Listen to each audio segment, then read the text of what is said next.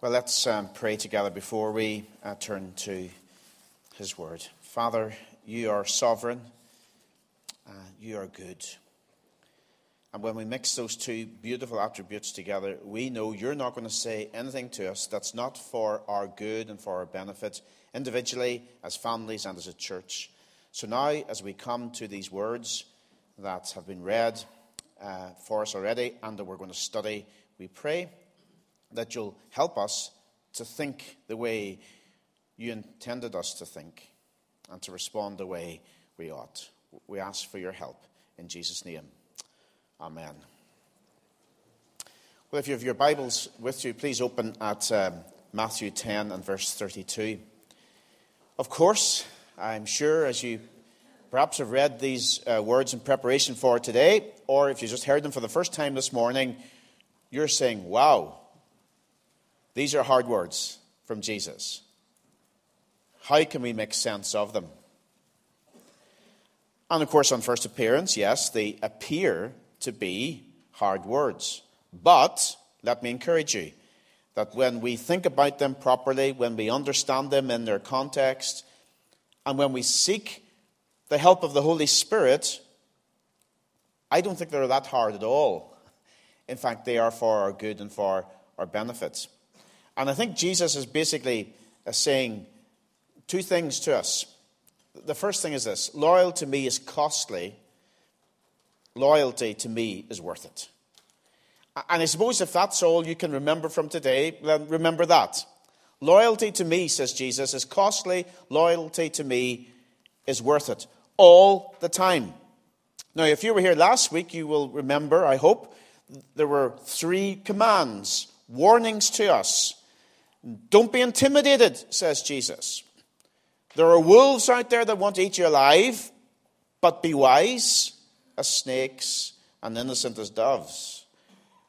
Don't be worried about what you have to say, says Jesus. I, I actually will help you speak, and the Holy Spirit will inspire you about sharing the good news of Jesus. So don't be worried. And don't be afraid.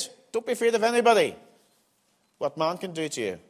Remember, he who has total control over you and total sovereignty over you. So we're moving from kind of warnings, I suppose, to a charge. A charge, okay? Because we need this charge. Because I don't know about you, but I know my own heart. we tend to be people who are inclined not to be wise as serpents. We, we tend to be people who are not inclined to be innocent like doves by nature, we're inclined to ask questions like, why on earth would I take the risk of speaking up for Jesus in the place that I work? Why would I take the risk of speaking out for Jesus among my friendship circle when all I'm going to get is an avalanche of, of negativity? Why would I do that? Don't I have enough problems in my own life at the minute? Looking after my family, looking after uh, my work. Why would I add on another responsibility of having to speak out among wolves? Is it worth the risk? Is the cost worth it? I want to be loyal to Jesus, but boy, this is a big ask. You see why we need the charge?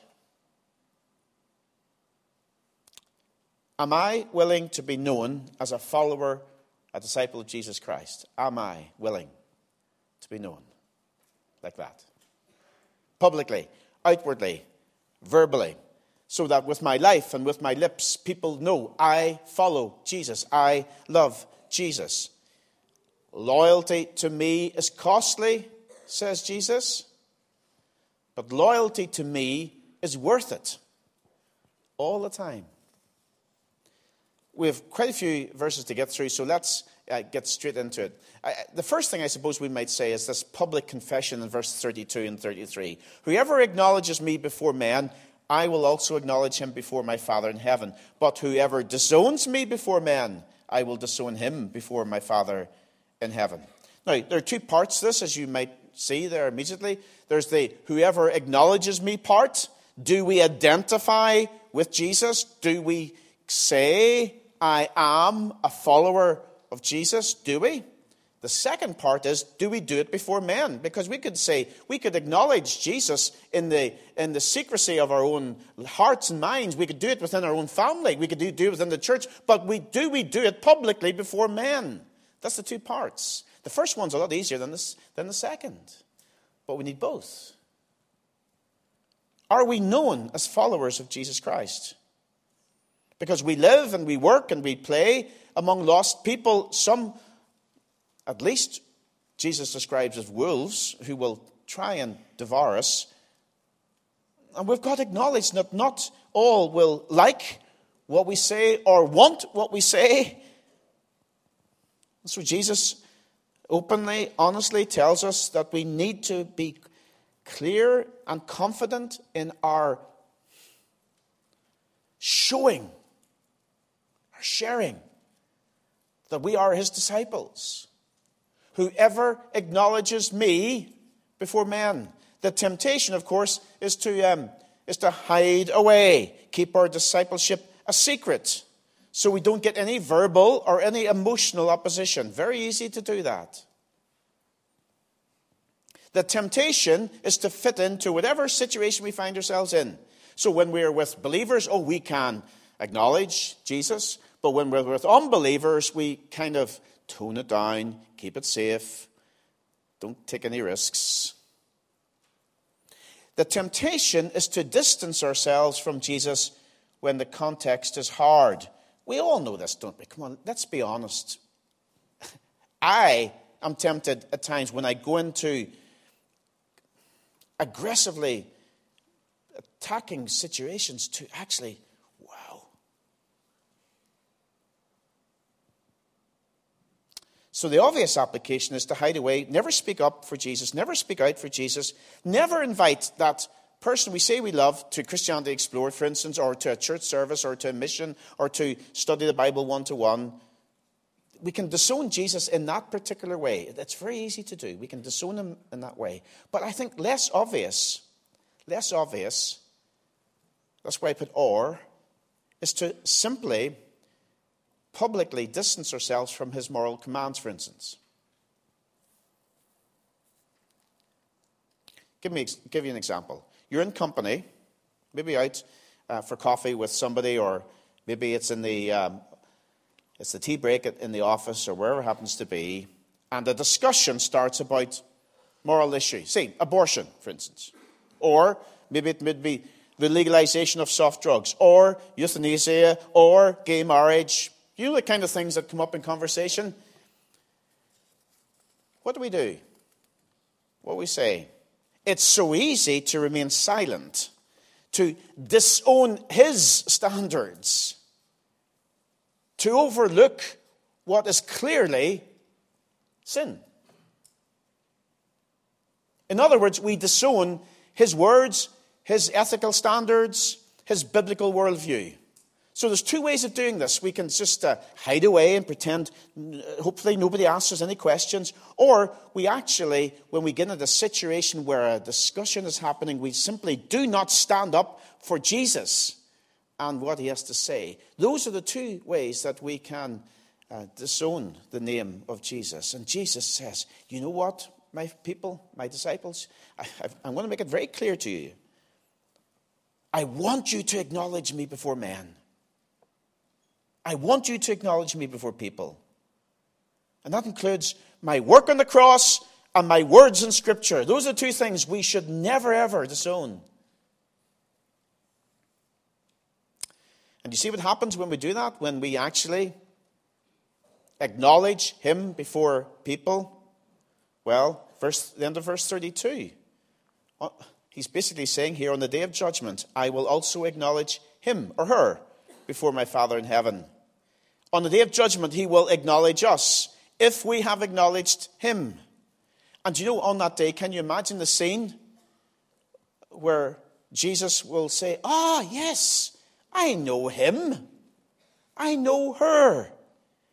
He, she, they're one of mine. Good and faithful servant, welcome into your reward. That's what he will say. That's what he will say. Whoever acknowledges me before man, I will also acknowledge him before my Father in heaven. But, verse 33 is also there. Whoever disowns me before men, I will disown him before my Father in heaven. Oh, um, we would probably wish that verse 33 wasn't stated so bluntly now, don't we? Couldn't he have softened it a wee bit just? Like, for instance, could he have said, Whoever disowns me before men, I will ignore him before my Father in heaven? Or, Whoever disowns me before men, I will forget before my Father in heaven. Or, Whoever disowns me before men, I will overlook before my Father in heaven. It would be nicer if it was that, wouldn't it? Easier was that. But listen to what he says Whoever disowns me before men, I will disown him before my Father in heaven. I never knew you. Away from me, you evildoers. Do you remember that from Matthew 7 23? on the judgment day. I know him, I know her. Or, I don't know him, I don't know her. Now, we need balance here, of course. Jesus is not demanding perfection because we cannot be perfect. Um, he knows we will fail. And every single one of us, it doesn't matter how mature we are, I'm sure we've said to ourselves, ah, ah, I missed that opportunity. I had an opportunity to speak into that situation and I missed it. Or we've said, why didn't I say something? Or why didn't I say something more? The opportunity was there and we, we bottled it. We've all said that. So Jesus is not necessarily demanding perfection, but I think what he is saying is if we continually, persistently disown or deny Jesus, there will be consequences. We can't go through our whole, our whole lives simply disowning Him. If we disown Him, the cost will be high. It's a serious word, isn't it? It's a hard word, but it's a hard word for our eternal benefits because it would be wrong for us to go through life thinking, oh, I can be a secret disciple, I can be a secret follower of Jesus, I will not really speak up or speak out for him, and guess what? On that last day, we discover we have failed miserably and we will be held to account. I think this is a tremendous incentive, motivation for us to acknowledge Him before man, isn't it? Our hearts should be, should be responding, saying, You know what, Jesus, I am going to stand up for you. I am going to speak out for you.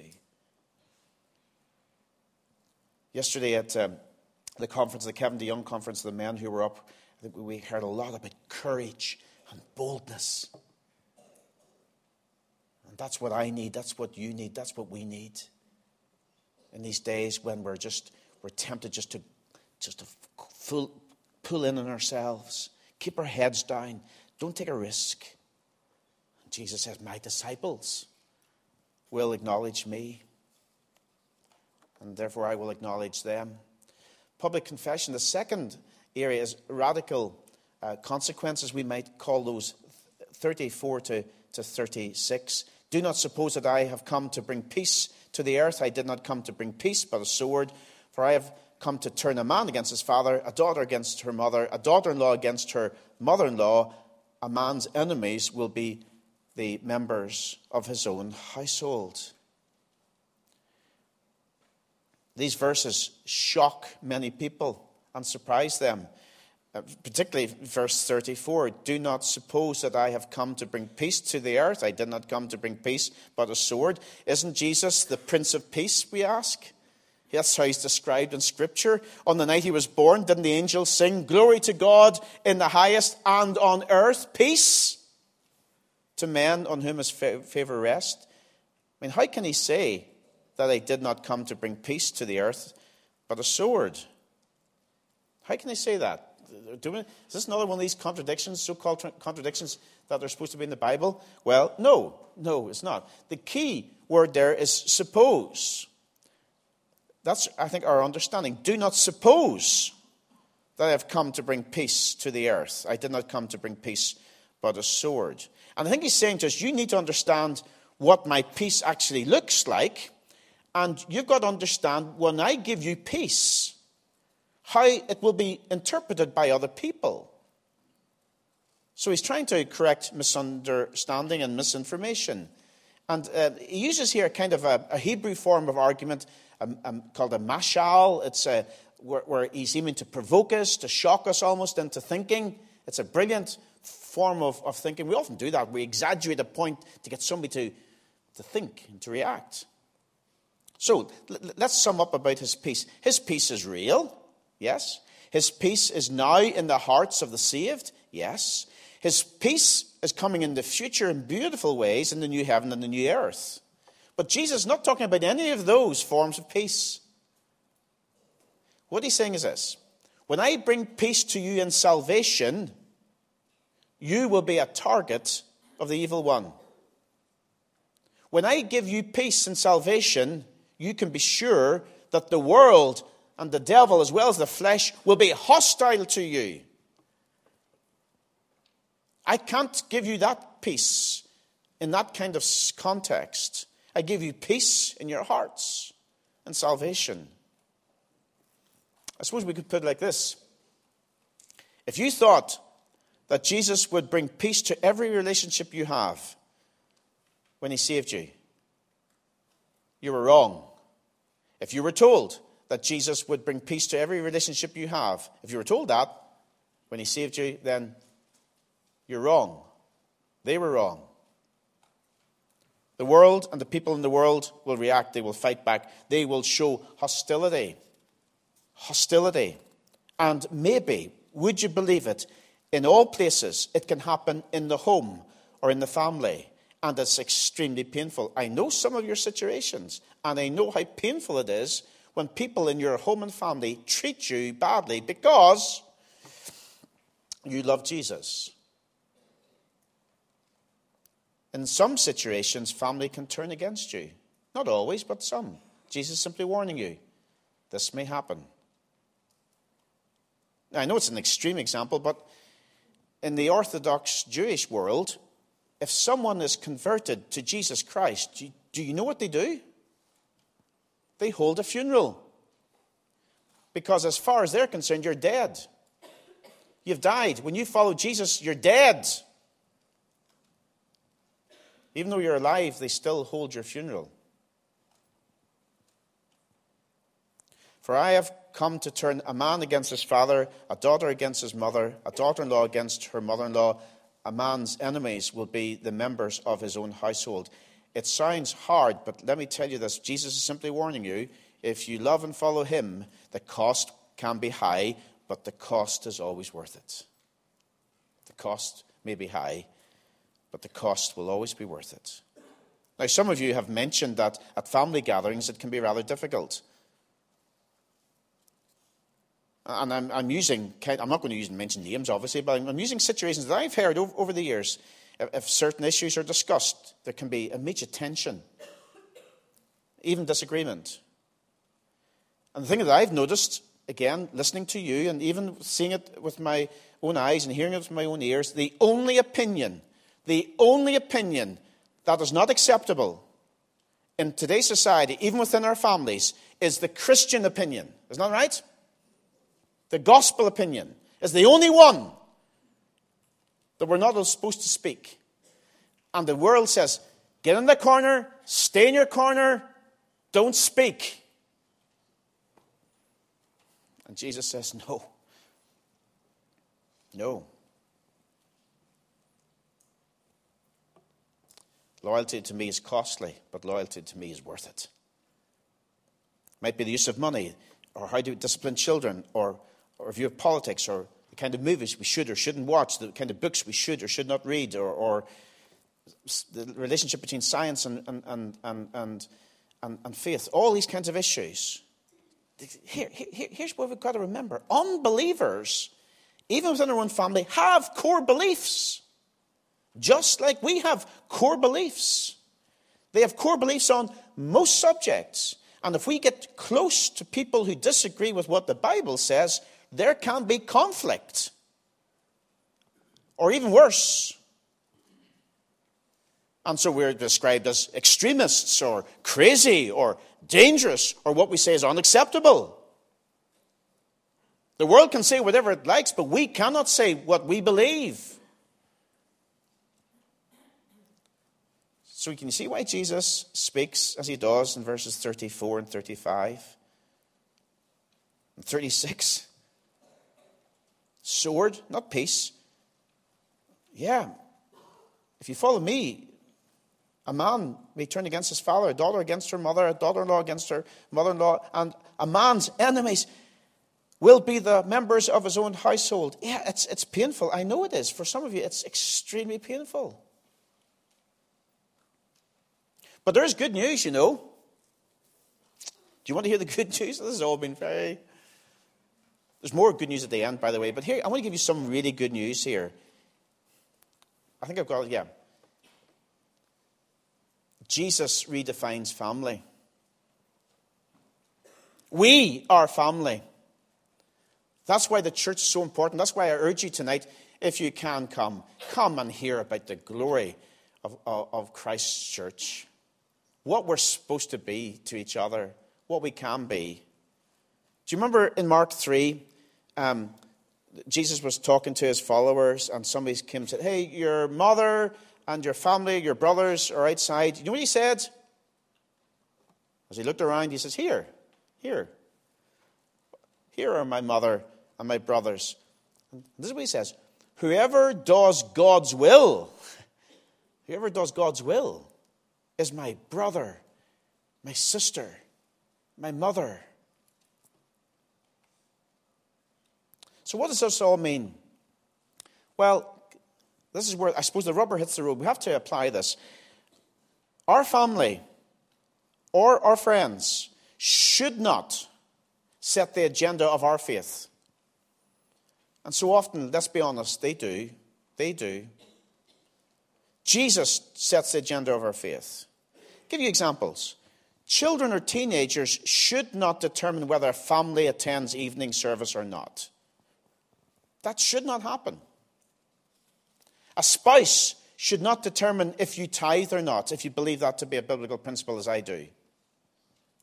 A family should, should not control your commitment and your following after Jesus Christ as your Savior. We can give example after example. Jesus, you see, sets the agenda for our faith, not our family, not our friends, not the world. All our relationships are determined by our relationship to Jesus. It is Him, not the other way around.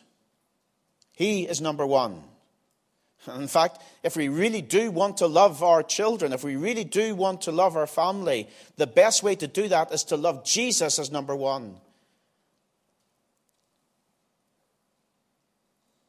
If any other relationship takes that priority place in our lives, we will struggle. We might think, oh, I'm trying to keep the peace, I'm trying to win them over. You'll not. Jesus is number one. He makes it pretty clear. Now, of course, if we have been sinful or stupid or selfish and have caused tension in our family, we should repent of that and we should reconcile. Another thing, of course, we're going to acknowledge there's so much we'd like to say um, about these verses. Jesus is not, I say, not saying we don't care about our families. He's not saying that we should abandon our families. No, never. But he is saying certain things. That if you follow Jesus, maybe you will have opposition even within your family. He is saying, The peace I bring to you in salvation doesn't mean that people will not uh, oppose you. And he's saying that if people oppose you, even family oppose you, it's not a sign of failure, but actually it's a sign of success, a sign of obedience, a sign of faithfulness. The third thing is um, a loyal commitment. Verses 37 to 39. Anyone who loves his father or mother more than me is not worthy of me. Anyone who loves his son or daughter more than me is not worthy of me. And anyone who does not take his um, cross and follow me is not worthy of me. Whoever finds his life will lose it, and whoever loses his life for my sake will find it. Again, Jesus develops this point. He's not saying, verse 37 there, that we don't love our family, our parents, or our children, but he is saying, if you, um, if you love them, you don't love them more than me. He has to have the priority of our love. Now, some people in our families will, will be scared by this, and there's no need to be scared about this. This is just plain teaching. He, he has to have our hearts, number one. To have him at all, he must be number one. But of course, if we love him more, then we'll also learn to love them more because he changes the way we think. The order, therefore, is crucial. We love him and then we love others. And verse 38, um, and we've got to move through these pretty, pretty quickly, he talks about the cross. And anyone who does not take his cross and follow me is not worthy of me. Do you know for Jesus, of course, this became real, didn't he? He had to carry his cross and die on it. For many of the disciples, uh, it uh, meant that they also had to die. And for us, it will mean death. Probably not physical death, Probably not physical death, but certainly dying to self. Dying to self. Dying to the cravings of the sinful man. Dying to the lust of our eyes. Dying to the boasting about what we have or do, as John tells us. But of course, I think if we're being honest here, and we, we should be, we, we, we want to have our cake and eat it, don't we? You know that expression? We want our cake and eat it. We want the world, and we want to be comfortable in the world, but we also want Jesus at the same time. True salvation is altogether different, says Jesus. We're no longer in control, He is. We are dead to self because He is Lord. We've been bought at a price, and so we are a living sacrifice to Him. You see, a gospel without the cross is, of course, wrong. A gospel without the cross comes from the pits of hell. A gospel without the cross is counterfeit. A gospel without the cross means we delude ourselves and we delude others. Jesus had to die on his cross, and we have to die on our cross. Die to self, die to our traditions, die to rituals, die to the world. And the temptation, I know, for, for those of us of all ages, but particularly, I suppose, the, the younger among us, is the temptation is to be cool and, and with it, to be trendy Christians that accept all things, even sin, yes. To accept that the cross does not necessarily need to be central to what we believe. To accept that self can be number one. That's the temptation to be cool and with it and trendy. But it's not real. Jesus is very clear, and anyone who does not take his cross and follow me is not worthy of me. In verse 39, um, he deals with something that's very uh, uh, trendy today, a contemporary issue. Whoever finds his life will lose it, and whoever loses his life for, for my sake will, will find it. Do you know? Do you ever hear the expression, "You have to find yourself"? You know, you know, back in the 60s, you know, people went around to try and find themselves. So the two expressions we hear in the world still today, I, I, I want to find myself and I want to express myself. That's popular and that's extremely dangerous. The gospel is not about you finding self. The gospel is about Jesus finding you. and if we look for life outside of Jesus Christ, you lose everything.